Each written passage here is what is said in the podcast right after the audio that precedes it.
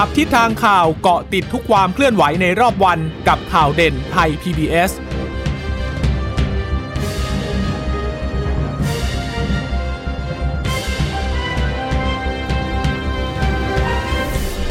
สวัสดีคุณผู้ฟังทุกท่านค่ะขอต้อนรับเข้าสู่ข่าวเด่นไทย PBS นะคะจะเจอกันเป็นประจำบ่าย 3 โมงอย่างนี้ถึงเวลาบ่าย 4 โมงเย็น 1 ชั่วโมงเต็มๆค่ะที่เราจะมา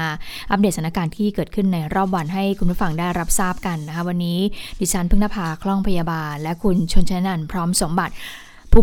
บกจับตาสถานการณ์รับหน้าที่เป็นผู้ที่จะมาอัปเดตสถานการณ์ให้กับคุณผู้ฟังได้รับทราบกันค่ะค่ะสวัสดีคุณผู้ฟังค่ะค่ะวันนี้เรื่องของโควิด -19 นี่ก็มาก่อนเลยนะคะกับชาวอิสราเอลเพราะว่าตั้งแต่เช้ามาเนี่ยก็มีข่าวสับสนกันมากนะคะช่วงเช้าอย่างของเราเนี่ย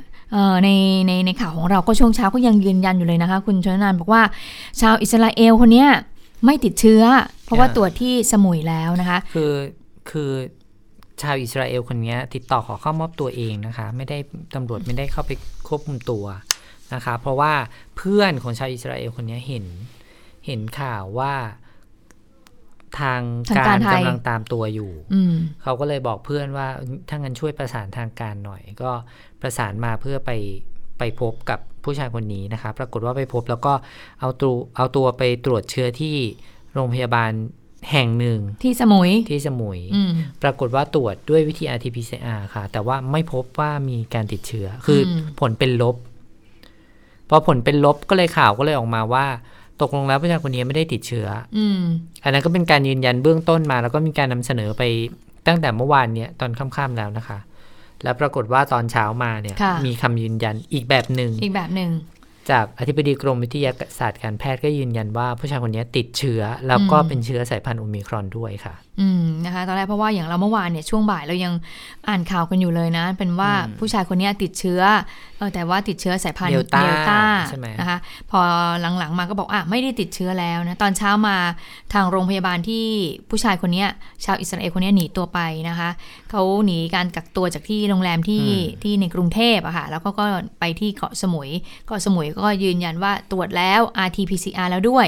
ก็ไม่พบเชื้อนะแต่ว่าสายๆค่ะทางที่กรมวิทยาศาสตร์การแพทย์ก็ออกมายืนยันนะคะบอกว่าผู้ชายคนนี้ติดเชื้อสายพันธุ์โอไมครอนด้วยนะคะคุณหมอก็อธิบายอย่างนี้บอกว่าในรายนี้นะคะเข้าประเทศไทยผ่านระบบ Test and Go มีโรงพยาบาลคู่สัญญาเนี่ยทำการเก็บตัวอย่างสิ่งส่งตรวจเนี่ยก็พบผลเป็นบวกนะคะเริ่มต้นผลอย่างนี้ก่อนผลเป็นบวกเมื่อวันที่17ธันวาคมก็บอกว่าถ้าผลเป็นบวกเนี่ยตามเกณฑ์แล้วเนี่ยนะคะก็ต้องมีการไปตรวจหาสายพันธุ์ที่กรมวิทยาศาสตร์การแพทย์ก็คือวันต่อมาคือ18ธันวาคมนะคะวิธีการตรวจเนี่ยเขาก็เบื้องต้นตอนนั้นพบนะคะก็เป็นโอไมครอนหลังจากนั้นก็คือตรวจรหัสพันธุกรรมทั้งตัวค่ะ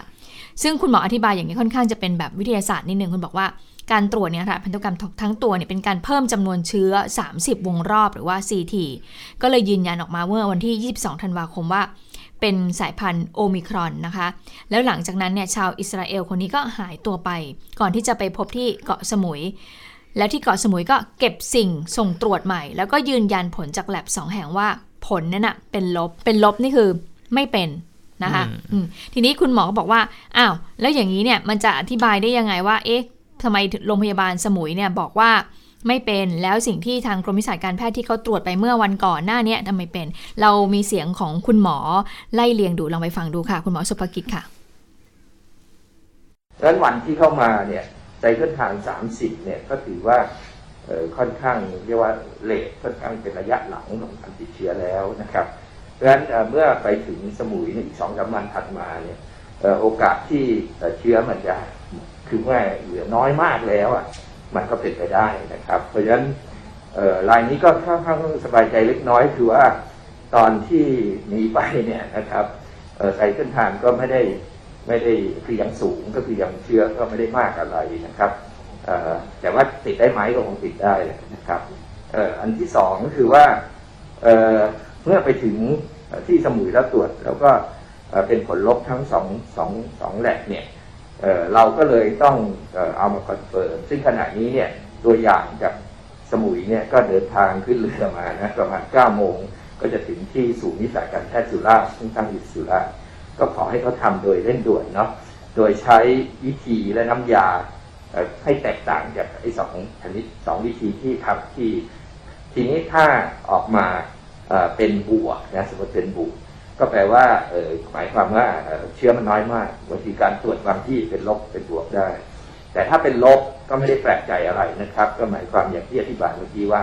มันเป็นระยะท้ายๆของโรคแล้วนะครับก็คือใกล้หายแล้วพูดง่ายๆเพราะฉะนั้นก็อาจจะหาไม่เจอแล้วตอนนี้นะครับอันนี้เป็นคำอธิบายเนาะแต่ว่าพอเราฟังแบบนี้เราก็เป็นห่วงเหมือนกันนะคุณเพิ่งน้ำพานะเพราะว่าพอฟังแบบนี้เราก็ตั้งข้อสังเกตได้ไหมว่าแสดงว่าการตรวจหาสายพันธุ์โอมิครอนเนี่ยมันยากกว่าหรือเปล่าใช่เพราะว่าต้องตรวจรหัสพันธุกรรมทั้งตัวอย่างที่คุณหมอบอกด้วยแล้วทุกคนเนี่ยสมมติว่าเราไปตรวจเนี่ย RT-PCR หรือว่าตอนนี้ที่เรามีการใช้ ATK เนี่ยเราตรวจแบบแค่ผิวเองอ่ะเบื้องต้นเท่านั้นว่าเป็นไม่เป็นเท่านั้นเองนะเราไม่ได้ตรวจว่าเราสายพันธุ์อะไรแล้วถ้าแล้วอย่างเงี้ยมันจะมีเป็นไปได้ไหมที่จะมีโอกาสหลุดรอดอันนี้ก็น่าตั้งข้อสังเกตเหมือนกันนะคะเดี๋ยวรอดูฟังอีกทีนึงว่าผลการตรวจรอบใหม่ที่เก็บตัวอย่างมาอีกครั้งนึงเนี่ยจะเป็นยังไงนะคะเดี๋ยวต้องรอดูแต่ว่าเบื้องต้นเนี่ยก็สรุปในเบื้องต้นไว้ก่อนเลยว่าผู้ชายคนนี้ติดเชื้อโควิด -19 เป็นเชื้อสายพันธุ์โอมิครอนนะคะก็เดี๋ยวถ้ามีความเปลี่ยนแปลงยังไงเราก็รายงานให้ทราบแต่ว่าที่ชัดเจนแล้วก็คือผู้ชายคนนี้จะต้องถูกดำเนินคดีตามกฎหมายทั้งการฝ่าฝืนพรกฉุกเฉินนะคะแล้วก็พรบโรคติดต่อใช่พรบควบคุมโรคด้วยก็2ข้อหานี้หนีไม่ได้แน่นอนเพราะว่าระยะเวลาที่เขาหนีจากการควบคุมตัวในวันแรกที่เดินทางมาถึงเนี่ยไม่ถึง24ชั่วโมงด้วยซ้ำไปนะคะเพราะว่าผลในวันแรกยังไม่ออกเลยก็รีบเดินทางไปท่องเที่ยวซะก่อนแล้วก็เลยกลายเป็นว่ามาเที่ยวครั้งนี้ไม่มีความสุขเลยนะคะเมื่อสักครู่นี้ที่คุณหมอบอกนะคะบอกว่าเวลาแล้วคนนี้พบเชื้อโอมิครอนจริงเนี่ยแต่ในปริมาณที่ไม่มากผู้สื่อข่าวก็เลยแบบว่าสงสัยว่าอ้าวแล้วจะรู้ได้ยังไงว่าเชื้อที่พบเนี่ยไม่มากคุณหมออธิบายอย่างนี้เมื่อสักครู่นี้ก็บอกว่า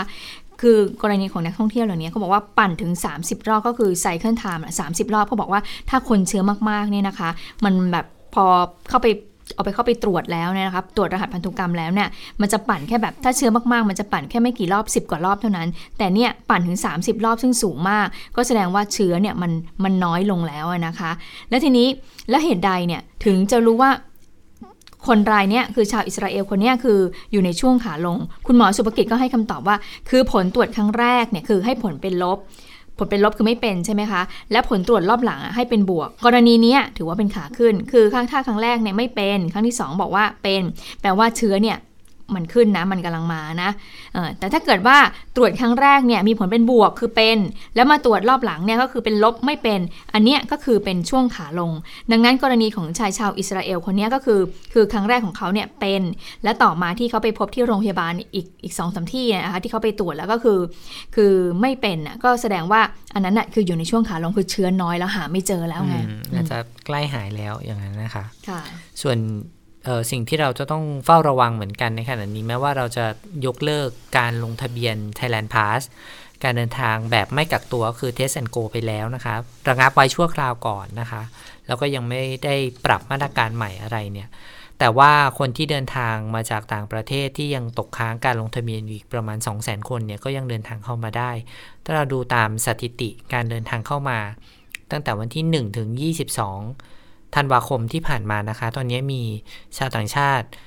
รวมถึงชาวไทยที่เดินทางจากต่างประเทศเนี่ยเข้ามาประเทศไทยแล้วก็มีผู้ติดเชื้อไปแล้วทั้งหมด471คนด้วยกันนะคะดูสัญชาติกันนิดนึงนะคะเยอรมนีเนี่ยติดเชื้อมากที่สุดนะคะมีผู้ติดเชื้อ25คนรองลงมาเป็นสหราชอาณาจักร78คนนะคะแล้วก็สหรัฐอเมริกา62คนรัสเซีย35นะคะฝรั่งเศส25สิงคโปร์3นะคะแล้วก็สวีเดน11 UAE 18เกาหลีใต้1นะคะสวิตเซอร์แลนด์8ค่ะรวมๆแล้วก็เนี่ย205คนส่วนที่เหลือเป็นคนไทยที่เดินทางกลับจากต่างประเทศจำนวนทั้งสิ้นนี่22วันนะคะ471คนด้วยกันค่ะก็สำหรับวันนี้ผู้ที่เดินทางจากต่างประเทศเข้ามาก็ติดเชื้อไป50กว่าคน57คนนะคะถือว่าเยอะนะเยอะใช่เพราะว่าปกติเนี่ยจะเจอแค่20 10กว่าคน30คนเพราะว่าตอนนั้นเรายังไม่เปิดประเทศเนาะแต่พอตอนนี้เราปรับขึ้นมามันก็เลยตัวเลขมันก็เลยสูงขึ้นมาด้วยแต่พอหลังจากนี้ก็เชื่อว่าถ้าอยู่ในมาตรการควบคุมก่อนที่จะมีการปรับมาตรการอะไรวันที่4มกราคมก็เชื่อว่าจำนวนจะลดลงคาดหวังว่าเป็นอย่างนั้นนะคะเพราะว่าการติดเชื้อในประเทศของเราตอนนี้นอกเหนือไปจากภรรยาของนักบินชาวโคลอมเบียที่เดินทางจากไนจีเรียตอนนั้นแล้วก็ยังมีพบที่จังหวัดทางภาคอีสานอีกนะคะ 2-3 คนด้วยกันแต่คุณหมอก็ยืนยันว่าอันนี้ยังไม่เรียกว่าเป็นการระบาดในประเทศนะคะแต่ยอมรับว่าเป็นการติดเชื้อในประเทศจริงๆแต่ว่าเพราะว่าที่บอกว่ายังไม่ระบาดเพราะว่ามันยังหาต้นตอเจอนะคะแล้วก็รู้ว่าคนที่ติดเชื้อส่วนใหญ่เนี่ยมาจากการเป็นผู้สัมผัสใกล้ชิดกับผู้ที่เดินทางกลับจากต่างประเทศเพราะฉะนั้นก็หมายความว่าเรายังเจอต้นตอมันอยู่ก็ให้เราสบายใจได้ในระดับหนึ่งว่าเรายังพอที่จะระมัดระวังตัวเองได้กันต่อไปนะคะตอนนี้ไทยก็ยังอยู่ที่ผู้ติดเชื้อสะสมอยู่ในอันดับที่24อยู่มีข้อมูลหนึ่งน่าสนใจค่ะคุณชนชนันท์เพื่อเป็นข้อมูลว่าเผื่อใครที่คิดกำลังว่าฉันจะยกเลิกการเดินทางในช่วงของการท่องเที่ยวปีใหม่หรือว่าวันหยุดยาวๆอย่างนี้หรือเปล่านะคะเขาบอกว่า ขออภัยค่ะแพทย์และที่ปรึกษาด้านการแพทย์ของสมาคมขนส่งทางอากาศระหว่างประเทศนะคะบอกว่าผู้โดยสารเครื่องบินมีความเสี่ยงเพิ่มขึ้นค่ะ 2-3 เท่าที่จะติดเชื้อโควิด -19 สายพันธุ์โอมิครอนระหว่างเที่ยวบินนะคะโดยบอกว่าเที่ยวบินธุรกิจเนี่ยหรือว่า business class เนี่ยมีแนวโน้มที่จะปลอดภัยกว่า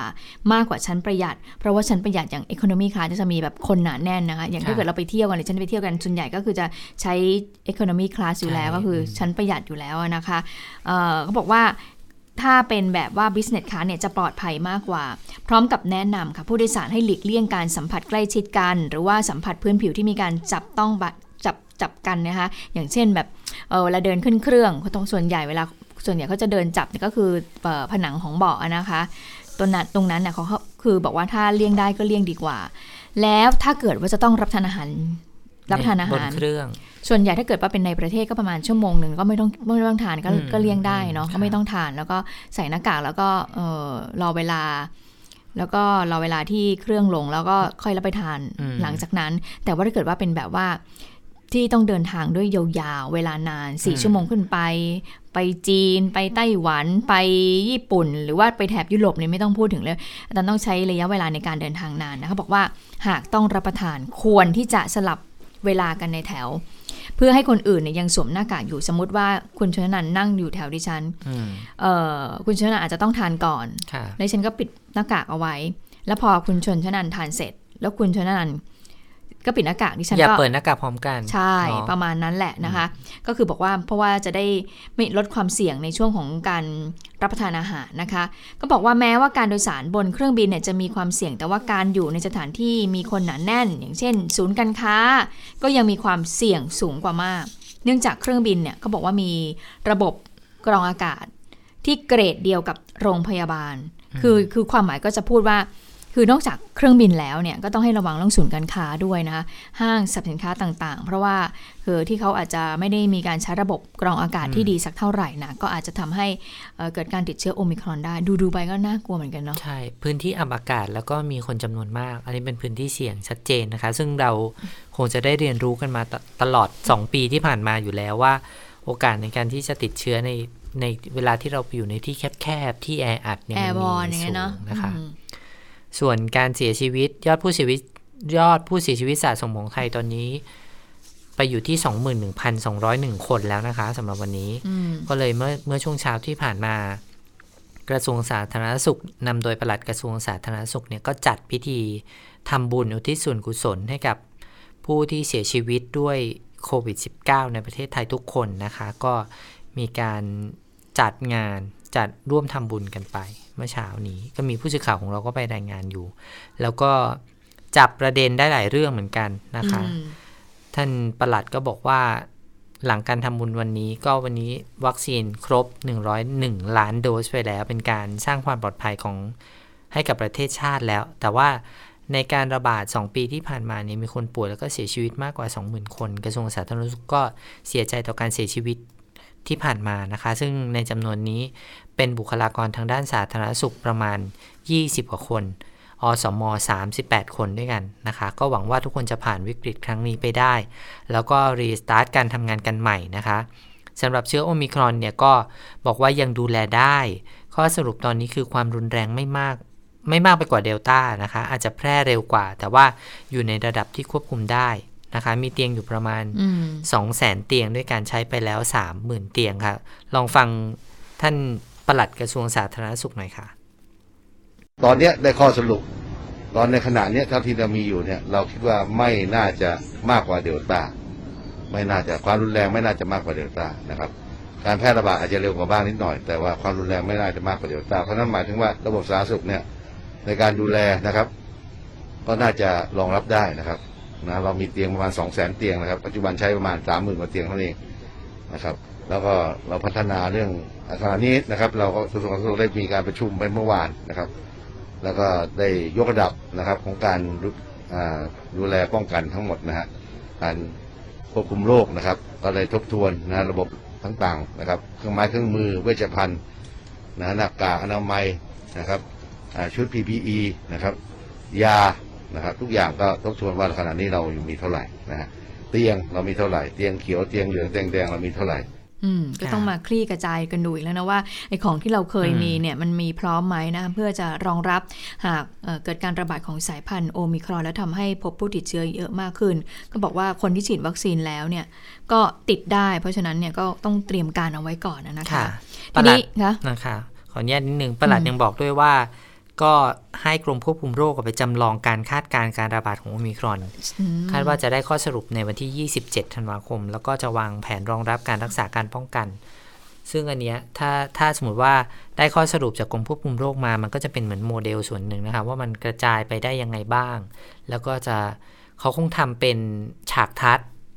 เหมือนที่เราได้เห็นกันทุกรอบนะคะว่าฉากทัศน์ก็จะออกมาว่าถ้าเกิดสถานการณ์เลวร้ายที่สุดจะเป็นแบบไหนนะคะโอกาสในการติดเชื้อจะมากขนาดไหนคะนี้เดี๋ยวรอดูวันที่27นะคะก็คือวันจันทร์หน้านะคะ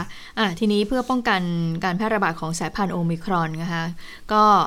ทางกทม.ก็เลยบอกว่างั้นยกเลิกจัดงานประเพณีวันขึ้นปีใหม่แล้วก็กิจกรรมสวดมนต์ข้ามปีแล้วก็แล้วกันเป็นประจำทุกปีวันขึ้นปีใหม่ที่ทางกทม.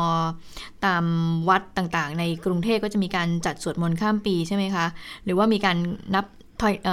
อยหลังเขาดาวใช่ไหมคะปรากฏว่าปีนี้ก็ยกเลิกค่ะที่บอกว่าจะมีการเตรียมจัดงานเนี่ยระหว่างวันที่31ธันวาคมก็คือสิ้นปีเพื่อที่จะก้าวเข้าสู่ปีใหม่ก็คือวันที่1มกราคมเนี่ยปกติก็จะมีตักบาตรอะไรเงี้ยตอนเช้าเนาะแล้วก็มีสวดมนต์ที่ลานเขาเรียกว่าอะไรสารวัตรการกรุงเทพมหานครลานคนเมืองที่ลานคนเมืองปีนี้ก็เลยใกล้ๆบ้านดิฉันเลยยกเลิกเลยหรือว่าคือคุณเท่านั้นก็ยังทำได้อยู่นะก็คือใส่บาตรเองอ่ะคือไม่ต้องไปร่วมกิจกรรมกับเขาไม่อยากให้ไปรวมกันเยอะๆใช่ไหมคะใช่นี่เพิ่งประกาศสดๆร้อนๆเลยเนาะเมื่อประมาณบ่ายๆนี่ดูแล้วแบบว่าค่อนข้างเงียบเหงามากเลยนะปีนี้นะก็คือว่ายึดแนวปฏิบัติตามที่ประชุมสบคแหละกรุงเทพก็เลยบอกว่าให้งดกิจกรรมปีใหม่ทั้งหมดนะคะเพื่อป้องกันตรงนี้แล้วก็มีการแจ้งไปยังทุกเขตทั้ง50เขตด้วยนะคะ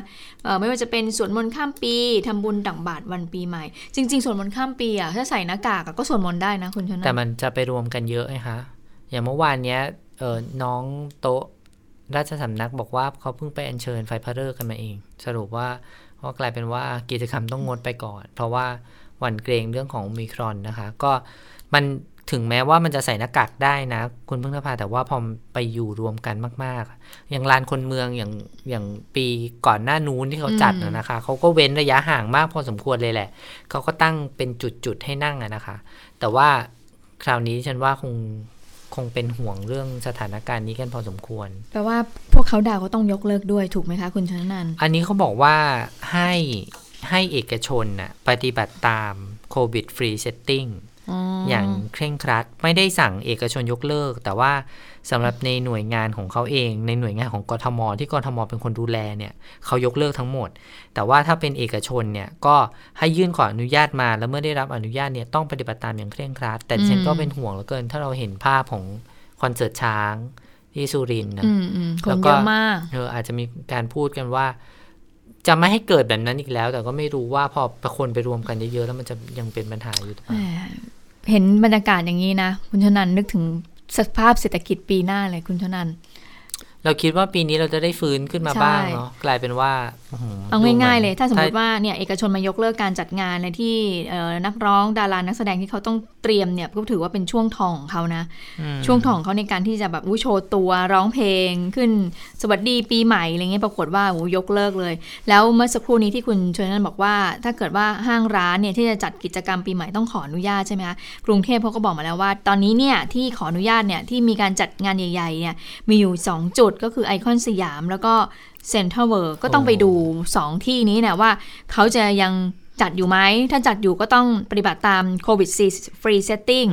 แต่ถ้าไม่จัดยกเลิกไปรู้จะว่ายังไงแต่ว่าที่ฉันว่าคงจะน่าจะเป็นอย่างแรกคือคงดำเนินการต่อแหละแต่ว่าภายใต้มาตรการป้องกันโควิด-19 อย่างเคร่งครัดเพราะว่าถ้าเขายกเลิกนะนี่มันสัปดาห์ละหน้าแล้วนะคะคุณชนันท์แต่ก็ต้องดูด้วยอ่ะเพราะว่าอย่างเซ็นทรัลเวิลด์อ่ะถ้าเรานึกภาพออกนะงานเขาดาวทุกปีเนี่ยมีคนเนี่ยหลักหมื่นไปถึงหลักแสนนะคะแต่ว่าคราวนี้การจำเป็นต้องมีโควิดฟรีเซตติ้งก็คือจำเป็นต้องเว้นระยะห่างแล้วผู้เข้าร่วมงานจะต้องฉีดวัคซีนครบ2เข็มแล้วรวมถึงต้องมีผลตรวจ ATK ใน72ชั่วโมงด้วยฉันเชื่อว่าคงเป็นอุปสรรคในการเดินทางไปร่วมงานอยู่พอสมควร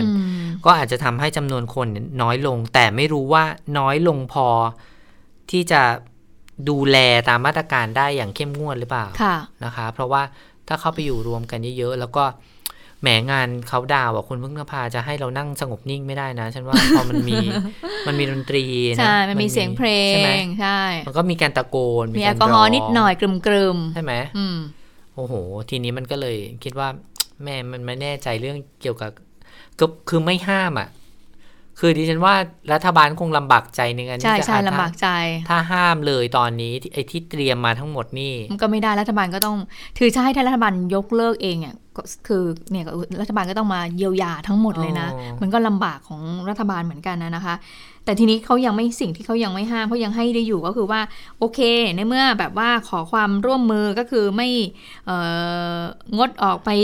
ร่วมกิจกรรมข้างนอกแต่เขาก็บอกว่าคุณยังสามารถเลี้ยงสังสรรค์ในบ้านได้นะก็คือเลี้ยงสังสรรค์ภายในบ้านภายในครอบครัวภายในกับเพื่อนดิฉันมองว่าตรงนี้แหละที่อาจจะทำให้เกิดคลัสเตอร์ได้ใช่เป็นคลัสเตอร์เล็กๆในครอบครัวแล้วก็ส่งต่อเชื้อไปที่อื่นใช่ไหมคะอันนี้ก็น่ากลัวเหมือนกันคือถ้าในมุมทางการแพทย์อ่ะก็ยังอยากให้แยกรับประทานอยู่นะคะแต่ว่าในช่วงของการสังสรรค์น่ะมันก็เป็นการร่วมอยู่กันของครอบครัวก็อาจจะเป็นเรื่องยากแต่ว่าเตือนคุณผู้ฟังแบบนี้เพราะว่าดิฉันเมื่อเช้าดิฉันได้อ่านโพสต์ของคุณหมอยงผู้วรวรรณว่ายังไงบ้างคะท่านศาสตราจารย์ยงผู้วรวรรณก็เป็นแพทย์ผู้เชี่ยวชาญด้านไวรัสวิทยาท่านบอกว่าแนวโน้มของโอมิครอนน่ะมันติดง่ายคุณพึ่งนภาแล้วมันก็ระบาดง่ายคือธรรมชาติของเชื้อไวรัสที่มันติดง่ายอ่ะมันจะมีอาการไม่รุนแรงค่ะพออาการไม่รุนแรงเนี่ยมันก็จะแพร่ได้ง่ายเนื่องจากว่าดิฉันไม่รู้ตัวมันติดก็มีโอกาสจะพาเชื้อนี้ไปติดคนอื่นคนใกล้ตัวคนใกล้ชิดเพราะว่าความระมัดระวังมันจะมีน้อยเนื่องจากเราไม่มีอาการป่วยอย่างเงี้ยนะคะคุณหมอบอกว่าตามสายพันธุ์ที่มันวิวัฒนาการขึ้นมาเนี่ยปัจจัยหนึ่งที่แสดงให้เห็นชัดเจนว่าการติดเชื้อมันจะไปเร็วหรือไม่เร็วเนี่ยก็เพราะว่ามีอาการน้อยหรือว่าไม่มีอาการมันทำให้การกระจายเชื้อเนี่ยมันไปได้เร็วมากขึ้นในระยะแรกเนี่ยอัตราการป่วยหนักเสียชีวิตเนี่ยมันสูงใช่ไหมคะต่อมาเนี่ยมันก็ลดลงเรื่อยๆการที่อัตราการเสียชีวิตมันน้อยลงมันไม่ได้หมายความว่าการกระจายของเชื้อมันจะน้อยลงตามไปด้วยนะคะคือติดง่ายแต่อาจจะไม่ตายแต่พอเราติดกันเยอะเนี่ยมันมีโอกาสที่จะป่วยหนักได้เหมือนกันนะคะผู้ติดเชื้อที่มีอาการน้อยหรือว่าไม่มีอาการเนี่ยประชาชนกลุ่มนี้ก็จะสามารถแพร่กระจายเชื้อได้เป็นอย่างดีเป็นสาเหตุหนึ่งที่ทำให้การแพร่กระจายเชื้อมันเป็นไปอย่างรวดเร็วผู้ติดเชื้อที่เดินทางเข้าประเทศเกือบทั้งหมดเนี่ยแทบจะไม่มีอาการเลยสามารถเดินทางได้การวัดไข้มันก็จับไม่ได้แล้วก็สามารถที่จะไปแพร่ต่อได้ในระยะหลังเนี่ยการติดตามผู้สัมผัสโรคหรือว่าการบอกไทม์ไลน์เมื่อผู้ป่วยมากขึ้นเนี่ยก็จะทำได้ยากหรือว่าทำไม่ได้เลยนะคะก็เลยทำให้มีการติดเชื้อแบบซ่อนเร้นเป็นผู้แพร่กระจายเชื้อได้เป็นอย่างดีเลยการป้องกันตัวเองในขณะนี้ก็ขอให้คิดไปก่อนเลยว่าบุคคลที่เราใกล้ชิดอาจจะเป็นผู้ติดเชื้อก็เลยต้องปฏิบัติตัวอย่างเข้มงวดตลอดเวลาดิฉันเชื่อว่าตอนนี้หลายคนน่ะไม่ล้างมือแล้ว หรือว่าไม่ล้างบ่อยละใช่ไม่ได้ล้างบ่อยเหมือนเดิมไม่ได้ใช้เจลแอลกอฮอล์กันแล้วหรือว่าไม่ได้ล้างมือด้วยสบู่กันบ่อยๆเหมือนช่วงแรกๆที่เราติดเชื้อหรือว่าบางท่านก็อาจจะละเลยเรื่องของการสวมหน้ากากอนามัยฉันคิดว่า2เรื่องนี้ยังเป็นเรื่องสำคัญที่เราทำได้เองไม่ต้องพึ่งพาอาศัยมาตรการจากใครเลยนะคะแล้วก็จะช่วยป้องกันเราให้รอดปลอดภัยไปในสถานการณ์ที่กำลังมีการระบาดรอบใหม่นี้ด้วยค่ะนะนอกจากคุณหมอยงที่ออกมาเตือนแล้วนะราชวิทยาลัยอายุรแพทย์ก็ออกคำแนะนำสำหรับผู้ที่ฉีดวัคซีนโควิดด้วยนะคะบอกว่าเข็มกระตุ้นโดยเฉพาะคนภูมิต่ำต้องไปซ้ำด้วย mRNA ทุกเดือนเลยนะคะก็เป็นความห่วงใยจากราชวิทยาลัยอายุรแพทย์แห่งประเทศไทยออกมาเมื่อวานนี้เองค่ะ22ธันวาคมนะคะเรื่องของการให้วัคซีนแก่ผู้ที่มีภูมิคุ้มกันต่ำนะคะก็คือหลักๆก็คือบอกว่าผู้ที่มีภูมิคุ้มกันต่ำเนี่ยก็คือเมื่อได้รับวัคซีนไปแล้วเนี่ยอาจจะทำให้ประสิทธิภาพที่ร่างกายเนี่ยตอบสนองต่อวัคซีนอาจจะไม่ดีเท่าไหร่นักนะคะจึงมีความจำเป็นต้องได้รับวัคซีนเข็มที่3ก็คือเป็นเข็มกระตุ้นแหละนะคะก็คือเขาก็มีแบบให้พิจารณาดังนี้นะคะคนที่จะต้องไปฉีดวัคซีนเข็มกระตุ้นคือ1ก็คือเป็นผู้ป่วยที่มีภูมิคุ้มกันต่ำค่ะ2ผู้ป่วยที่ได้รับการปลูกถ่ายอวัยวะ3ผู้ป่วยโรคข้ออักเสบหรือว่าแพ้ภูมิตนเองที่ได้รับยากดภูมิคุ้มกันนะคะก็ควรที่จะไปฉีดวัคซีนนะคะโดยคนที่เคยได้รับวัคซีน Sinovac หรือว่า Sinopharm ครบ2เข็มแล้วนะคะต้องได้รับวัคซีน mRNA 3 เข็มห่างกันเข็มละเดือนโดยเริ่มจากได้รับวัคซีนเข็มสุดท้ายส่วนคนที่ได้ AstraZeneca 2 เข็ม Pfizer 2 เข็มหรือว่า Moderna 2 เข็มให้รับวัคซีน mRNA 2 เข็มห่างกันเข็มละ4เดือนโดยเริ่มหลังจากได้รับวัคซีนเข็มสุดท้ายสรุปว่า4เข็มใช่ไหมคุณชนนันท์ใช่ถ้าฟังแบบนี้ก็ต้องเป็น4เข็มเลยใช่ไหมตามข้อแนะนำใช่มีอีกบอกว่าส่วนคนที่ได้รับวัคซีนสูตรไข้อันนี้ฟังดีๆนะคะ Sinovac Sinopharm Sinovac หรือ Sinopharm นะคะที่เป็นเชื้อตายนะไปบวกกับ AstraZeneca หรือ Sinovac Sinopharm ไปบวกกับ mRNA หรือ AstraZeneca หรือ mRNA เนี่ยจะต้องได้รับวัคซีน mRNA 2 เข็มห่างกัน1เดือนค่ะโดยเริ่มหลังจากได้รับวัคซีนเข็มสุดท้ายอันนี้ก็คือ4เข็มเหมือนกันสำหรับผู้ป่วยภูมิคุ้มกันต่ำแล้วก็เคยติดเชื้อโควิดมาก่อนนะคะรับวัคซีนครบ2เข็มแล้วก็แนะนำให้กระตุ้นเข็ม3ด้วยวัคซีน mRNA ก็มี Pfizer แล้วก็ Moderna โดยคนภูมิต่ำเนี่ยที่เคยติดโควิดรับวัคซีน2เข็มทั้ง Sinovac Sinopharm ให้รับวัคซีน mRNA 2 เข็มห่างกัน1เดือนส่วนคนเคยติดโควิด -19 แล้วภูมิต่ำก็รับวัคซีนทั้ง AstraZeneca 2 เข็มหรือว่า mRNA 2 เข็มหรือว่าสูตรไข้ก็ให้รับmRNA 1 เข็มค่ะสูตรเยอะนะแต่ว่าต้องบอกว่านี้เป็นข้อแนะนำจากราชวิทยาลัยอายุรแพทย์ซึ่งปกติแล้วอ่ะกระทรวงสาธารณสุขก็จะมีสูตรของตัวเองเหมือนกันเดี๋ยวคงจะต้องบอกออกมาว่าตกลงแล้ว4เข็มตามคำแนะนำของราชวิทยาลัยหรือเปล่านะคะเพราะว่าอย่างคุณพึ่งนภาฉีดเชื้อตายไป2เข็ม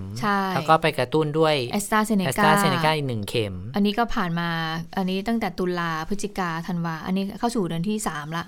3เดือนแล้วหลังจากนี้ถ้าดูตามคำแนะนำนี้ต้อง mRNA ใช่ไหมคะค่ะก็แต่ว่าเห็นเรามีข่าวมาบอกว่าสามารถฉีดได้ทั้ง mRNA และ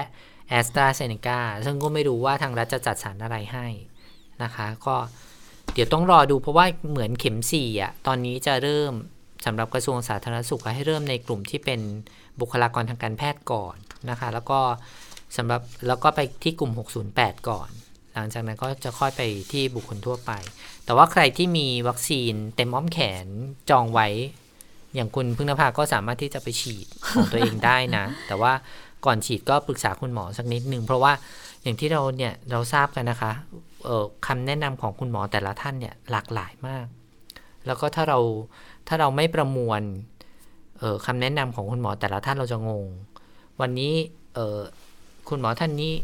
แนะนำแบบนี้จากที่นี่จากสังกัดนี้แนะนำอย่างนี้คุณหมอจากที่นี่แนะนำนี่อย่างนี้แต่ฉันสนใจเรื่องนึงคุณพึ่งนภาเรื่องของการฉีดวัคซีนใต้ผิวหนังที่คุณหมอธีรวัตรจากโรงพยาบาลจุฬาท่านพูดบ่อยๆคือมันจะช่วยในเรื่องของการลดอาการข้างเคียงได้อะซึ่งฉันคิดว่าเป็นเรื่องดีมากเลยนะบางคนที่กลัวเรื่องของการ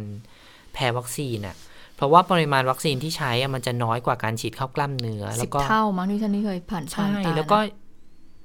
คุณหมอบอกว่ามันไม่ได้ฉีดยากขนาดนั้นคือดิฉันเข้าใจว่ากระทรวงคงจะเป็นห่วงเรื่องความประณีตในการฉีดเพราะว่าเวลาที่คนเข้าไปรอคิวการฉีดเยอะๆถ้าฉีดช้ามันก็จะทำให้คิวมันยาวใช่ไหมคะ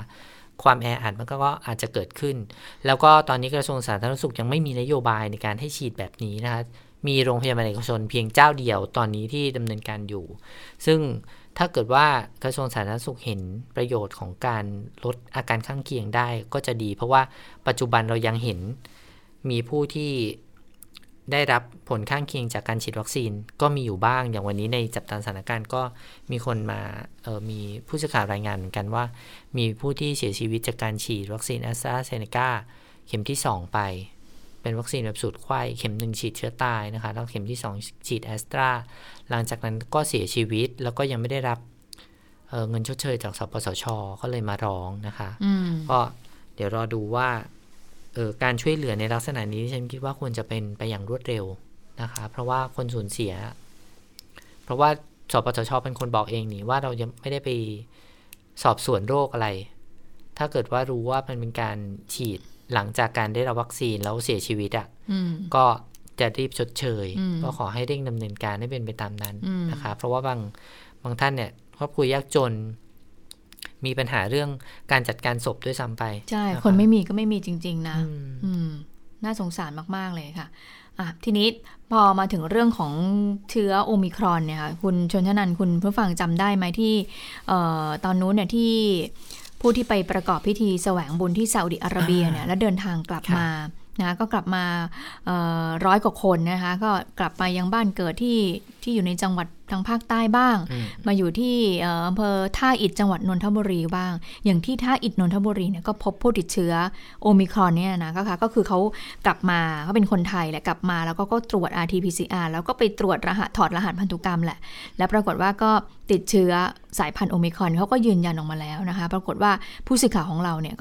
ก็ไปถามไปทำประเด็นนี้ต่อแล้วว่าก็ไปลงชุมชนมาลงชุมชนว่าชาวท่าอิฐเนี่ยกังวลไหมเพราะว่าชาวท่าอิฐเขาก็จะมีคนมุสลิมเนี่ยอาศัยอยู่จำนวนมากอยู่เหมือนกันนะคะปรากฏว่าชาวชุมชนท่าอิฐก็บอกว่านี่แหละไม่ได้กังวลอย่างเดียวนะคือมันทำให้พวกเขาอ่ะโดนรังเกียจลำบากเลยได้ทำมาหากินลำบากโดนรังเกียจด้วยนะคะเหมือนกับว่าคือทุกคนแบบตื่นตระหนกนึกว่าชาวท่าอิฐทั้งหมดเลยเนี่ยติดเชื้อโอมิครอนซึ่งจริงๆมันไม่ใช่ก็คือว่าคนที่เขากลับมาจากแสวงบุญเขาเป็นคนชาวท่าอิฐจริงๆแหละแต่ตอนนี้ก็คือได้รับการรักษาอยู่แล้วก็คือกักตัวไปแล้วนะคะก็คือไม่ได้อย่างไรปรากฏว่าเนี่ยทางผู้สื่อข่าวเราก็ไปบอกว่าโอ้ยทำมาหากินลำบากออกงานเนี่ยมีแคนเซิลงานเลยนะไปฟังเสียงของชาวบ้านในพื้นที่กันค่ะเข้าใจผิดอย่างมากเลยพี่เพราะในเนี้ยมันไม่มีผลกระทบที่ไม่มีคนที่เป็นเข้ามาอยู่ในนี้เขามีการกักตัวมีการเซฟข้างอยู่ข้างนอกเรียบร้อยแล้วแต่ถามว่าผลกระทบที่ออกไปอ่ะคือหลังเราเป็นแม่ค้าเดือดร้อนมากแม้กระทั่งลูกก็เรียนอยู่ข้างนอกยังจะต้องครูยังจะสั่งให้หยุดเลยเพราะแค่คำว่าคุณเป็นคนในท่าอิฐทั้งที่มันไม่ใช่อ่ะข่าวมันเกินถามว่าเกินไหมก็คือเขาไม่เซฟให้เราหรือเปล่าเขาน่าจะเซฟว่ามันมีการกักตัวก่อนที่จะมีคนเข้ามาในนี้มันยังไม่มีเลยนะพี่ยังไม่ตรวจเจอเลยผลที่จะออกมาก็ยังไม่มีอ่ะยังไม่มีใครตรวจเจอว่ามีใครเป็นอ่ะเขาเป็นข่าวเหมือนเป็นการพูดเหมารวมไปอ๋อใช่ค่ะข่าวมันเป็นข่าวเหมารวมใช่เข้าใจว่ามีคนไปแล้วมีเป็นแต่ยังไม่ได้เข้ามาในนี้ยังไม่มีใครกลับเข้ามาในท่าอิฐเลยคนที่เป็นหรือคนที่ไปอ่ะยังไม่มีใครกลับเข้ามาโดนยกเลิกงานเลยพี่ยกเลิกเพราะว่าเขาบอกว่าเหมือนบางคนพูดเลยว่ามาจากท่าอิฐไม่เอาใช่อันนี้โดนกับตัวเราเองเพราะเราโดนยกเลิกไป3งานอ๋อคือเราโดนหนูออกงานอยู่แล้วเพราะช่วงสิ้นปีอ่ะเราจะเป็นประมาณว่าเราจะต้องออกงานอยู่แล้วมันจะมีหน้างานแบบงานมัสยิดอะไรเงี้ยทั่วไปหมดซึ่งข่าวเรามันแรงเขาก็ขอเหมือนเขาก็พูดสวยๆว่าแบบว่าขอระงับไว้ก่อนนะอะไรอย่างเงี้ยเดี๋ยวไว้มันเบาบางแล้วถ้าเกิดมันเบาแล้วทันงานเราก็ค่อยมาเจอกันใหม่อะไรเงี้ยทำความเข้าใจกันนิดนึงนะคะว่าผู้ที่เดินทางกลับมาจากต่างประเทศที่ไปร่วมพิธีทางศาสนาเนี่ยพอกลับมาปุ๊บเขาตรวจ RT-PCR พบว่าติดเชื้อใช่ไหมคะพอติดเชื้อเนี่ยเขาต้องเข้าสู่กระบวนการกักตัวอยู่แล้วไม่ว่าสายพันธุ์ไหนก็ตามนะคะแล้วภายหลังจากติดเชื้อถูกกักตัวเพื่อส่งรักษาเนี่ยนะคะแล้วเขาก็ไปตรวจสายพันธุ์ของเชื้อภายหลัง มีการยืนยันสายพันธุ์ของเชื้อออกมาว่าติดโอมิครอนแต่ไม่ได้หมายความว่าเขาปล่อยให้กลับบ้านเข้าไปอยู่ในชุมชนแล้วไปเกิดการแพร่ระบาดในชุมชนไม่ใช่นะคะก็คือผู้ที่ติดเชื้อกลับมาเข้าสู่กระบวนการรักษาทุกคนเรียบร้อยไม่มีใครกลับเข้าไปในชุมชนเลยนะคะก็อยากคนที่นั่นเขาก็ฝากมาว่าอยากให้ทำความเข้าใจกับคนข้างนอกหน่อยว่าไม่ได้หมายความว่าชุมชนท่าอิฐจะกลายเป็นชุมชนการระบาดของเชื้อโอมิครอนวันนี้จริงๆแล้วผู้สื่อข่าวของเราน้องเนติชาวคงแก้วอ่ะไปเขาไปลงพื้นที่แล้วก็โทรมาปรึกษาบอกว่าเฮ้ยพี่ทำยังไงดีเนี่ยขออนุญาตไม่เข้ารายงานสด 4G ได้ไหมเพราะว่ารายงานสดอาจจะเกิดปัญหากับคนในพื้นที่เพราะว่าคนในพื้นที่บางคนเนี่ยเริ่มไม่พอใจแล้วว่ามานำเสนอข่าวเนี่ยทำให้มันเกิดภาพลบกับชุมชนเขาหรือเปล่าแต่ว่าเราก็ทำความเข้าใจกับน้องว่าถ้างั้นไม่เป็นไรก็ส่งเป็นข่าวมาแล้วกันแต่ว่าอยากให้ทำความเข้าใจกับคนในพื้นที่ด้วยว่าเดี๋ยวเราจะนำเสนอเพื่อความเข้าใจของคนข้างนอกด้วยว่าให้เข้าใจชุมชนของชาวท่าอิฐรวมไปถึงชุมชนแห่งอื่นๆด้วยนะคะที่พบว่าเขามีภูมิลำเนาอยู่ตรงนั้นเนี่ยแต่ไม่ได้หมายความว่าเขาไปติดเชื้อในชุมชนนะคะเพราะว่าตอนนี้เรายังไม่มีการระบาดภายในประเทศพบการติดเชื้อในประเทศแล้วก็จริงแต่ยังไม่มีการระบาดนะคะต้องให้ชัดเจนข้อมูลต้องให้ชัดนะอย่างคนที่กลับจากพิธีทางศาสนาที่กลับไปที่บ้านที่ปัตตานีเนี่ยก็คือระหว่างเดินทางกลับเขาก็ตรวจเรื่องของสายพันธุ์แล้วแหละแต่ปรากฏว่าพอเขาไปถึงบ้านแล้วเนี่ยทางการเขาก็แจ้งมาว่าเขาติดเชื้อสายพันธุ์โอไมครอนเขาเลยบอกว่าสำหรับท่านนั้นก็คือจากภูเก็ตเนาะใช่จากภูเก็ตไปปัตตานีคือจากภูเก็ตเนี่ยเขาก็กักตัวกลับมาอยู่ที่ภูเก็ตต้องกักตัวก่อนนะคะคงจะมีการตรวจ RT-PCR กันเรียบร้อยคงจะไปตรวจเรื่องของสายพันธุ์รหัสพันธุกรรมระหว่างนั้นก็คือระหว่างรอผลเขาเรียกว่าอะไรนะครบการกักตัวแล้วเขาก็ถูกปล่อยตัวออกมาแล้วก็เลยเดินทางกลับบ้านเกิดที่ปัตตานีพอปรากฏว่าระหว่างนั้นเดินทางกลับบ้านเกิดเขาก็ได้รับแจ้งบอกว่าโอ้คุณติดสายพันธุ์โอมิครอนนะเขาบอกอ๋ออย่างงั้นเดี๋ยวผมขอพักรักษาตัวอยู่ที่โรงพยาบาลในพื้นที่จังหวัดปัตตานีแล้วกันเพราะว่าเป็นภูมิลำเนาเขาไปเป็นบ้านเกิดเขานะอันนี้ก็ยืนยันอย่างเหมือนกันว่าปัตตานียังไม่ได้พบผู้ติดเชื้อสายพันธุ์โอมิครอนนะอันนี้ก็ต้องทำความเข้าใจให้ชัดเจนกันซะก่อนนะคะโอ้เพราะว่าอย่างนี้เนี่ยก็ส่งผลกระทบกับคนในพื้นที่คนในชุมชนอย่างมากทีเดียวนะคะทีนี้ไปเรื่องการเมืองกันบ้างคุณชนชนันท์คุณผู้ฟังคะหลังจากที่ศาลรัฐธรรมนูญเนี่ยวินิจฉัยคุณศิระเจนจาคะข่าวนี้มาช่วงประมาณบ่ายๆเนาะหลังจากรายการเราด้วยซ้ำนะกรณีที่ศาลรัฐธรรมนูญเนี่ยวินิจฉัยว่าคุณศิระเจนจาคะพ้นสมาชิกภาพสสโดยจะพิจารณาส่งผู้สมัครเลือกตั้งซ่อมในเขตหลัก4กทมเขตหลัก4กทมบอกกับคุณผู้ฟังว่าอยู่ใกล้บ้านเรานี่เองใกล้สถานีโทรทัศน์ไทย PBS นี่เองนะคะทีนี้เมื่อคุณศิระพ้นจากสมาชิกภาพสสคุณศิระก็ต้องส่งเงินทั้งหลายเงินเดือนเงินประจำตำแหน่งค่าประชุมทั้งหลายเนี่ยรวมถึงเงินเดือนของที่ปรึกษาทั้งหลายของคุณศิระด้วยรวมประมาณนะเขาบอกว่า8ล้านเลยนะเธอจะต้องส่งกลับให้กับทางสภาไปนะคะแล้วทีนี้ในเมื่อพื้นที่นั้นว่างลงแล้วยังไงคะแล้วจะส่งใครเห็นบอกว่าทางคุณศิระหรือทางพรรคพลังประชารัฐบอกว่าอาจจะเสนอค่ะคุณสรัญรัตน์เจนจาคะภรรยานายศิระที่เคยประกาศว่าจะลงเขตดอนเมืองเนี่ยมาลงพื้นที่นี้แทนก็คือเขตหลักสี่พื้นที่นี้ของนายศิระดังนั้นก็คงต้องไปถามหัวหน้าพรรคแหละว่าหัวหน้าพรรคได้ยินข่าวนี้ไหมตกลงจะส่งหรือเปล่าเอาหัวหน้าพรรครู้จักก่อนหรือเปล่าภรรยาของคุณศิระเนี่ยยังไงนะคะพลเอกประวิตรก็บอกว่าต้นไม่รู้ยังไม่รู้เลยเพราะเป็นเรื่องของกรรมการบริหารพรรคนะคะไปฟังเสียงพลเอกประวิตรกันค่ะมันจะไปยุบได้ไงฮะผมก็เป็นเรื่องของตัวบุคคลในกา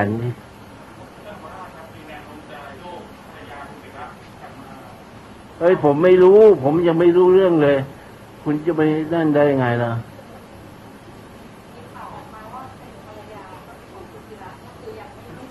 ก็มาตอบไปแล้วเป็นเรื่องข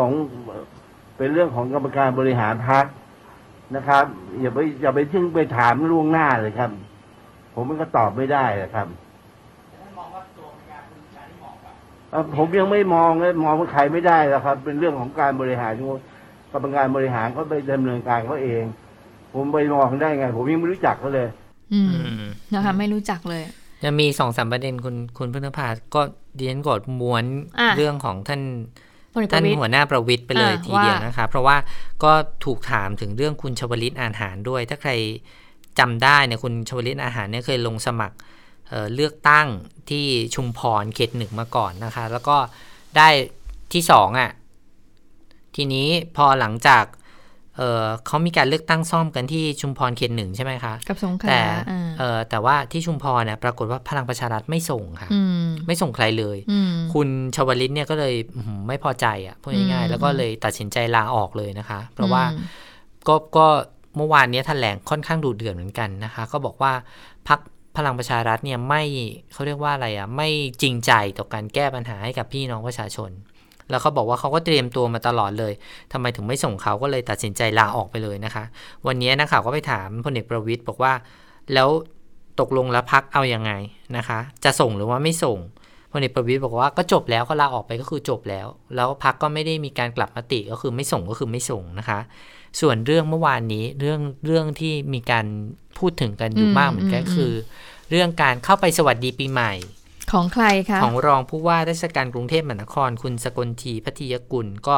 ไปพร้อมๆกับคุณณัฐพลทิพย์สุวรรณเมื่อวานนี้เข้าไปพบนายกรัฐมนตรีก็เลยมีคนตั้งข้อสังเกตว่าเอ๊ะหรือว่าจะมีการส่งผู้สมัครผู้ว่ากทม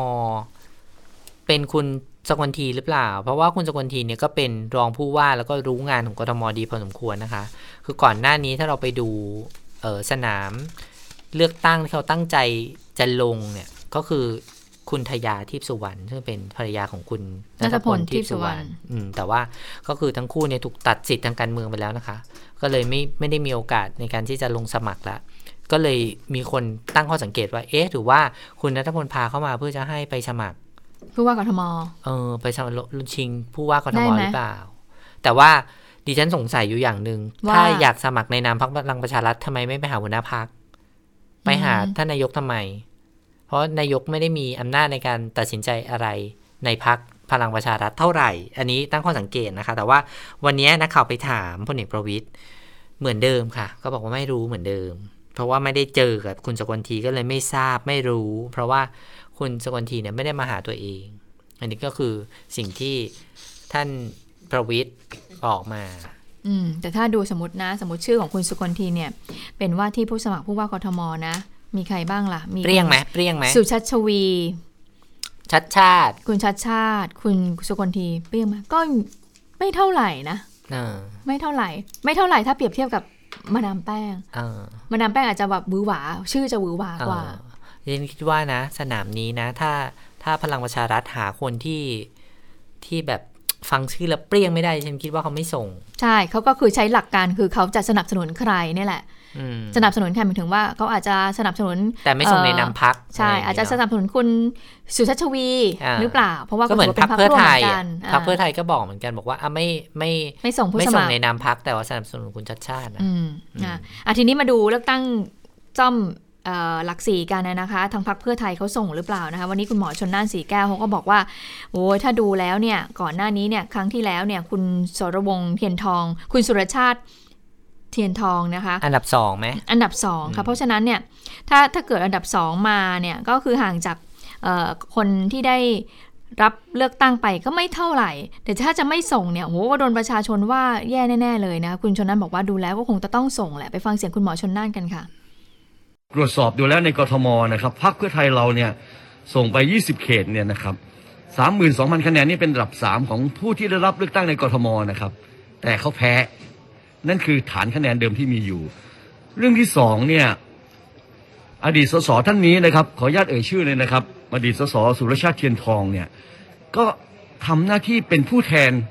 ของพี่น้องประชาชนอยู่ในเขตเลือกตั้งอยู่ตลอดเวลาคำว่าผู้แทนตรงนี้เนี่ยไม่ได้หมายว่าเป็นสมาชิกสภาผู้แทนราษฎรนะครับเป็นผู้แทนราษฎรที่ทำงานอยู่ในพื้นที่ตลอดเวลาอยู่กับพี่น้องเข้าหาประชาชนไม่เคยทิ้งพื้นที่ทำงานตลอดเวลานะครับทุกคนก็เห็นภาพอย่างนี้ชัดอันนี้ก็มันก็เป็นภาพอย่างหนึ่งที่จะนำเข้าสู่กระบวนการตัดสินนะครับภาพอย่างนี้แน่นอนครับในความเห็นส่วนตัวผมนะถ้าพรรคเพื่อไทยไม่ส่งนี่คงตอบกับคำถามกับพี่น้องประชาชนไม่ได้คุณหมอชลน่านค่ะยังมีพรรคใหญ่อีกพรรคนึงคือประชาธิปัตย์ที่เคยส่งคุณวิชัยสังประภัยส่งไหมตอนนี้ส่งไหมยังไม่ชัดเจนเขาบอกว่ารอดูก่อนนะคะรอขอก่อนนะคะส่วนเลือกตั้งซ่อมที่ภาคใต้ชุมพรเขต1กับสงขลาเขต6ก็ ตอนนี้เริ่มรับสมัครกันไปแล้วนะคะภาคใหญ่ๆก็ลงไปสมัครกันเรียบร้อยนะคะก็เดี๋ยวรอดูว่าใครจะได้เป็นเจ้าของพื้นที่ตัวจริงกันแน่แล้วการเปลี่ยนแม่ทัพในศึกเลือกตั้งซ่อมครั้งนี้จากร้อยเอกธรรมนัสพรหมเผ่าไปเป็นคุณสุชาติชมกลิ่นคราวนี้ก็ดิฉันว่าก็เป็นการวัดอะไรบางอย่างเหมือนกันนะวัดคุณสุชาติเหมือนกันนะถ้าคุณสุชาติทำแพ้นี่ดิฉันก็ว่าคุณสุชาติก็อาจจะเสียความเชื่อมั่นไปเหมือนกันพอสมควรนะเดี๋ยวต้องรอดูว่าพลังประชารัฐจะสามารถคว้าเก้าอี้เลือกตั้งซ่อมได้หรือเปล่านะคะส่วนสถานการณ์โลกวันนี้ติดตามกับคุณชวลักษณ์จากวิวัฒนากุลค่ะสวัสดีค่ะคุณผู้ฟังสวัสดีทั้งสองท่านค่ะวันนี้ข่าวใหญ่ไปดูเรื่องของยาต้านวัคซีนไม่ใช่พูดผิดเอาใหม่ ยาต้าน เทคเองยาต้านไวรัสโควิด -19 นะคะซึ่งสหรัฐอเมริกาเนี่ยอนุมัติเป็นตัวแรกแต่ว่ายังคงเป็นการอนุมัติแบบฉุกเฉินอยู่อันนี้ถือว่าเป็นข่าวดีนะคะในช่วงเวลาที่โอมิครอนเนี่ยกำลังระบาดไปหลายประเทศเลยจะไม่เอาโอมิครอนอยู่ใช่ไหมคะเขามีเงื่อนไขอยู่นะคะก็เดี๋ยวจะเล่าให้ฟังว่าสำนักงานอาหารและยาของสหรัฐเนี่ยมีคำอธิบายยังไงเรื่องการอนุมัติใช้ยาตัวนี้อันหนึ่งเบื้องต้นเป็นของบริษัทไฟเซอร์นะคะอีกยี่ห้อหนึ่งที่เราจะได้ยินข่าวก่อนหน้านี้คือของเมอร์กใช่ไหมของเมอร์กนั่นยังไม่ได้รับการอนุมัติยังอยู่ในระหว่างขั้นตอนอยู่ดังนั้นยาPaxlovid ของไฟเซอร์เนี่ยเป็นยาต้านชนิดเม็ดใช้รับประทานตัวแรกที่สหรัฐอเมริกานั้นอนุมัตินะคะข้อดีก็คือว่าคนป่วยเนี่ยสามารถซื้อยาแล้วก็กลับไปรับประทานเองที่บ้านก็ได้นะคะแต่ว่าจะต้องซื้อก็ต่อเมื่อมีใบสั่งแพทย์เท่านั้นไม่สามารถจู่ๆเดินไปแล้วจะขอซื้อไม่ได้นะคะซึ่งในแถลงการของสำนักงานอาหารและยาสหรัฐเนี่ยนะคะให้คำแนะนำว่าสำหรับยาตัวนี้เนี่ยแนะนำให้ใช้สำหรับผู้ที่มีอาการป่วยเล็กน้อยถึงปานกลางรู้ปุ๊บให้ทานยานี้ให้เร็วที่สุดส่วนคนที่คิดว่าทานดักไว้ก่อนไม่ได้นะคะคือต้องมีอาการแล้วเท่านั้นนะคะแล้วก็วิธีการทานค่ะทานวันละ2ครั้งครั้งละ3เม็ดแล้วทานสูงสุดไม่เกิน5วันนะคะก็รวมทั้งหมดทั้งชุดเนี่ยก็คือทาน30เม็ดห้ามเกิน5วันคือคอร์สละ30เม็ดใช่นะคะแล้วก็ไม่รู้ราคาต่อคอร์สนี่เท่าไหร่ไม่แน่ใจนี่ก็ยังไม่ได้ในรายงานข่าวไม่ได้ระบุนะคะแต่ก็มีคำแนะนำนะคะว่าผู้ป่วยที่มีปัญหาเกี่ยวกับเรื่องตับไตเนี่ยจะต้องปรึกษาแพทย์ก่อนหรือเปล่าต้องปรึกษาแพทย์ก่อนนะคะว่าจะสามารถรับประทานยาตัวนี้ได้ไหมเพราะว่ามันมีผลนะคะต่อไตก็อันนี้ก็เป็นคำแนะนำจากสำนักงานอาหารและยาของสหรัฐและเขาย้ำด้วยนะคะว่าไม่ใช่คิดว่ามียาแล้วนี่ไม่ต้องฉีดวัคซีนดีกว่าเรารอกินยาเลยไม่ได้ FDA ยังคงยืนยันนะคะว่าการฉีดวัคซีนเนี่ยถือเป็นสิ่งที่สำคัญที่สุดยาPaxlovidเนี่ยมันไม่สามารถทดแทนได้การฉีดวัคซีนโดยเฉพาะอย่างยิ่งการฉีดเข็มกระตุ้นเนี่ยเป็นสิ่งที่ FDA แนะนำว่าควรต้องทำยาเนี่ยทานสำหรับตอนที่ติดเชื้อแล้วเท่านั้นก็คือรักษาแต่ว่าห้ามกินก่อนวัคซีนมันเป็นลักษณะของการป้องกันแล้วก็ลดความรุนแรงเนาะใช่นะคะอ่ะนี่ก็ถือว่าเป็นข่าวดีของสหรัฐอเมริกานะคะก็เพราะว่าตอนนี้เนี่ยสหรัฐก็มีผู้ติดเชื้อโอมิครอนเนี่ยก็สูงเหมือนกันนะคะแล้วก็ผลการทดสอบประสิทธิภาพของยาตัวนี้ก็ถือว่าดีนะคะพบว่าสามารถป้องกันการป่วยหนักจนต้องเข้ารักษาตัวในโรงพยาบาลป้องกันการเสียชีวิตได้ถึง 89% เลยนะนะคะยิ่งถ้าทานยาภายใน 2-3 วันแรกหลังจากที่รู้ว่าติดเชื้อเนี่ยเปอร์เซ็นต์สูงมากแต่ต่อให้คุณกินยาภายใน5วันเนี่ยก็ยังดีอยู่ประสิทธิภาพก็ยังอยู่ที่88%ก็ไม่ได้ยิ่งหย่อนไปกว่ากันนะคะส่วนที่อังกฤษค่ะล่าสุดนะคะมีตัวเลขผู้ติดเชื้อทำลายสถิติใหม่อีกแล้วแสนใช่ไหมคะทะลุ 100,000 คนเป็นครั้งแรกคือ 3-4 วันที่ผ่านมา 80,000 กว่า 90,000 กว่าล่าสุดเนี่ย 16,122 คนคือเป็นตัวเลขที่สูงที่สุดด้วยแล้วก็ทะลุ 100,000 คนเป็นครั้งแรกด้วยแต่ไม่รู้ว่าอัตราการเสียชีวิตไม่น่าจะมากใช่ไหมคะยังไม่เยอะนะคะซึ่งเฉพาะในกรุงลอนดอนค่ะเขาบอกว่า 90% ของผู้ติดเชื้อรายใหม่เป็นสายพันธุ์โอมิครอนแล้วนะคะในขณะที่องค์การอนามัยโลกเนี่ยออกมาย้ำแล้วย้ำอีกนะคะดิฉันน่าสงสารผอ.เขามากเลยอ่ะคือพูดเรื่องเดิมทุกวัน ต้องบอกว่าช่วยเถอะตอนเทศกาลนี้ช่วยเถอะนะคะนี่อีก2วันก็จะคริสต์มาสแล้วนะประเด็นล่าสุดเนี่ยที่ออกมาย้ำกันอีกรอบนะคะก็คือสนับสนุนว่าทั่วโลกเนี่ยต้องสนับสนุนแล้วนะว่าให้ทุกประเทศเนี่ยฉีดวัคซีนให้กับประชากรให้ได้40%ของทั้งประเทศอันนี้เป็นเป้าหมายที่องค์การอนามัยโลกระบุไว้เป้าหมายแรกสิ้นปีนี้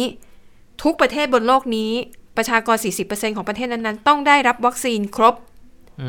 ซึ่งดูแล้วคงไม่ทันเพราะโดยเฉพาะอย่างยิ่งในประเทศยากจนอย่างแอฟริกาทวีปแอฟริกาอัตราการฉีดวัคซีน 10% กว่าๆเท่านั้นเองมันยากค่ะเงื่อนไขมันเยอะนะคะเป้าหมายสิ้นปีนี้ 40% ใช่ไหมกลางปีหน้าค่ะองค์การอนามัยโลกตั้งเป้าหมายต้องฉีดให้ได้ 70% ของประชากรในทุกประเทศซึ่งดิฉันก็ว่าไม่ได้อย่างนี้แหละคือ WHO เนี่ยบอกว่าถ้าทำได้ตามนี้นะปีหน้าโควิดหมดแน่นอนในวงเล็บว่าจะไม่มีสายพันธุ์ใหม่ๆเกิดขึ้นอีกอะไรอีกจะมีชื่อใหม่มาอีกหรือเปล่าแต่ว่าวันนี้มันมีรายงานผลการศึกษาอิทธิฤทธิ์ของโอมิครอนเนี่ยค่ะมันเป็นถือว่าเป็นข่าวดีนะบอกว่าจะไม่เท่าเดลต้าใช่ไหมมันใช่มันดีแต่ว่าก็เหมือนกับที่คุณหมอหลายๆท่านบอกนะบอกว่าเราอย่าไปวางใจไม่ได้นะเพราะว่าไวรัสมันเก่งมากเลยนะเพราะมันเปลี่ยนแปลงอยู่ตลอดเวลาแล้วก็ข้อมูลอาจจะไม่เพียงพอในการที่จะไปวิเคราะห์มันด้วยถูกต้องนะคะแต่นี่แหละถ้าองค์การอนามัยโลกตั้งเป้าแบบนี้เนี่ยเขาก็เลยเหมือนกับว่าอ่ะประเทศร่ำรวยทั้งหลายที่คุณกักตุนวัคซีนไว้มีจนเหลือเกินพอดีเนี่ยกระจายออกมาแบ่งน้อยให้พวกประเทศที่ยังไม่ได้ตามเป้าบ้างแต่ทีนี้ปัญหาก็มีอีกแหละก็คือประเทศยากจนจำนวนมากเนี่ยไม่มีอุปกรณ์ทำความเย็นที่จะใช้ในการลำเลียงวัคซีนคือต่อให้ได้วัคซีนมากว่าจะเอาไปถึงกระจายลงพื้นที่กว่าจะไปฉีดเข้าแขนประชาชนน่ะเสียก่อนพอดีมันเป็นเสียก่อนอย่างล่าสุดไนจีเรียค่ะทำลายไม่มีอุปกรณ์ด้วยเนาะไม่มีอุปกรณ์ในการเก็บรักษาอะไรเงี้ยเนาะแล้วก็การขนส่งมันไม่มีการวางแผนที่ดีไงอย่างไนจีเรียเนี่ยน่าเสียดายมากเลยล่าสุดค่ะเขาทำลายวัคซีน AstraZeneca มากกว่า1 ล้านโดสเอาไปทำลายทิ้งเพราะว่ามันใกล้หมดอายุมันเป็นวัคซีนที่ได้รับบริจาคมาแล้วไนจีเรียเนี่ยเขาบอกว่าตอนได้รับเนี่ยเห็นแล้วแหละว่ามันใกล้จะหมดอายุแต่ก็จำเป็นต้องรับมาก่อนเพราะว่าก็ขาดแคลนวัคซีนอยู่นะคะส่วนสาเหตุที่ต้องทำลายแล้วก็เป็นข่าวเลยนะเขาบอกว่าต้องการสร้างความเชื่อมั่นให้ประชาชนว่าวัคซีนหมดอายุจะถูกทำลายทิ้งทั้งหมดจะไม่มีการแอบลักไก่เอามาฉีดให้กับประชาชนอย่างเด็ดขาดนะคะแล้วก็เขาบอกว่าวัคซีนที่ทำลายหมดอายุไปตั้งแต่เดือนพฤศจิกายนแล้วนะคะส่วนไทยนี่ส่วนไทยคุณเสียลักตอนนี้เราฉีดวัคซีนนั้นเข็มแรกนะร้อยละ 70.5 ของประชากรนะคะส่วนเข็ม2นี่ 62.2 ของประชากรค่ะอีกนิดอย่างน้อยเราทำได้ก็ถือว่าดีดูแลตัวเองได้ดีนะคะในขณะที่ผลการศึกษานะคะของมหาวิทยาลัยเอดินบะระเนี่ยพบว่าผู้ที่ติดเชื้อโอมิครอนเนี่ยนะคะโอกาสที่จะต้องเข้ารับการรักษาตัวในโรงพยาบาลลดลงถึง2/3เมื่อเทียบกับไวรัสสายพันธุ์เดลต้าอันนี้เขาศึกษาช่วงวันที่1พฤศจิกายนถึง19ธันวาคมสอดคล้องกับผลการศึกษาของวิทยาลัยของ Imperial College London นะคะเขาพบว่าอัตราของผู้ป่วยโอมิครอนที่ต้องเข้ารับการรักษาตัวในโรงพยาบาลน้อยกว่าสายพันธุ์เดลต้า 40-50% เกือบครึ่งหนึ่งเลยนะคะก็ถือเป็นผลการศึกษาที่มองแล้วเนี่ยน่าจะเป็นข่าวดีแต่นั่นแหละองค์การอนามัยโลกก็ออกมาเบรกว่าอย่าพึ่งด่วนสรุปเพราะอย่างที่บอกเราเพิ่งจะมีรายงานว่าพบโอมิครอนครั้งแรกคือปลายเดือนพฤศจิกายนที่ผ่านมานี่เองที่แอฟริกาใต้เขารายงานนะคะข้อมูลเนี่ยมันยังไม่เพียงพอก็อย่าเพิ่งด่วนสรุปเพราะว่าตอนนี้เนี่ยมันยังแค่อยู่ในขั้นต้นเท่านั้นเรายังไม่ได้เห็นการแพร่ระบาดที่นานพอแต่ข่าวดีแบบนี้ตลาดหุ้นวันนี้เขียวนะคะทั้งกระดานแล้วก็ในทั่วโลกเลยตลาดหุ้นเนี่ยสดใสทีเดียวเพราะข่าวดีนี่แหละค่ะหมดเวลาของข่าวเด่นไทย PBS แล้วนะคะพบกันใหม่วันพรุ่งนี้เรา3คนลาไปก่อนสวัสดีค่ะสวัสดีค่ะ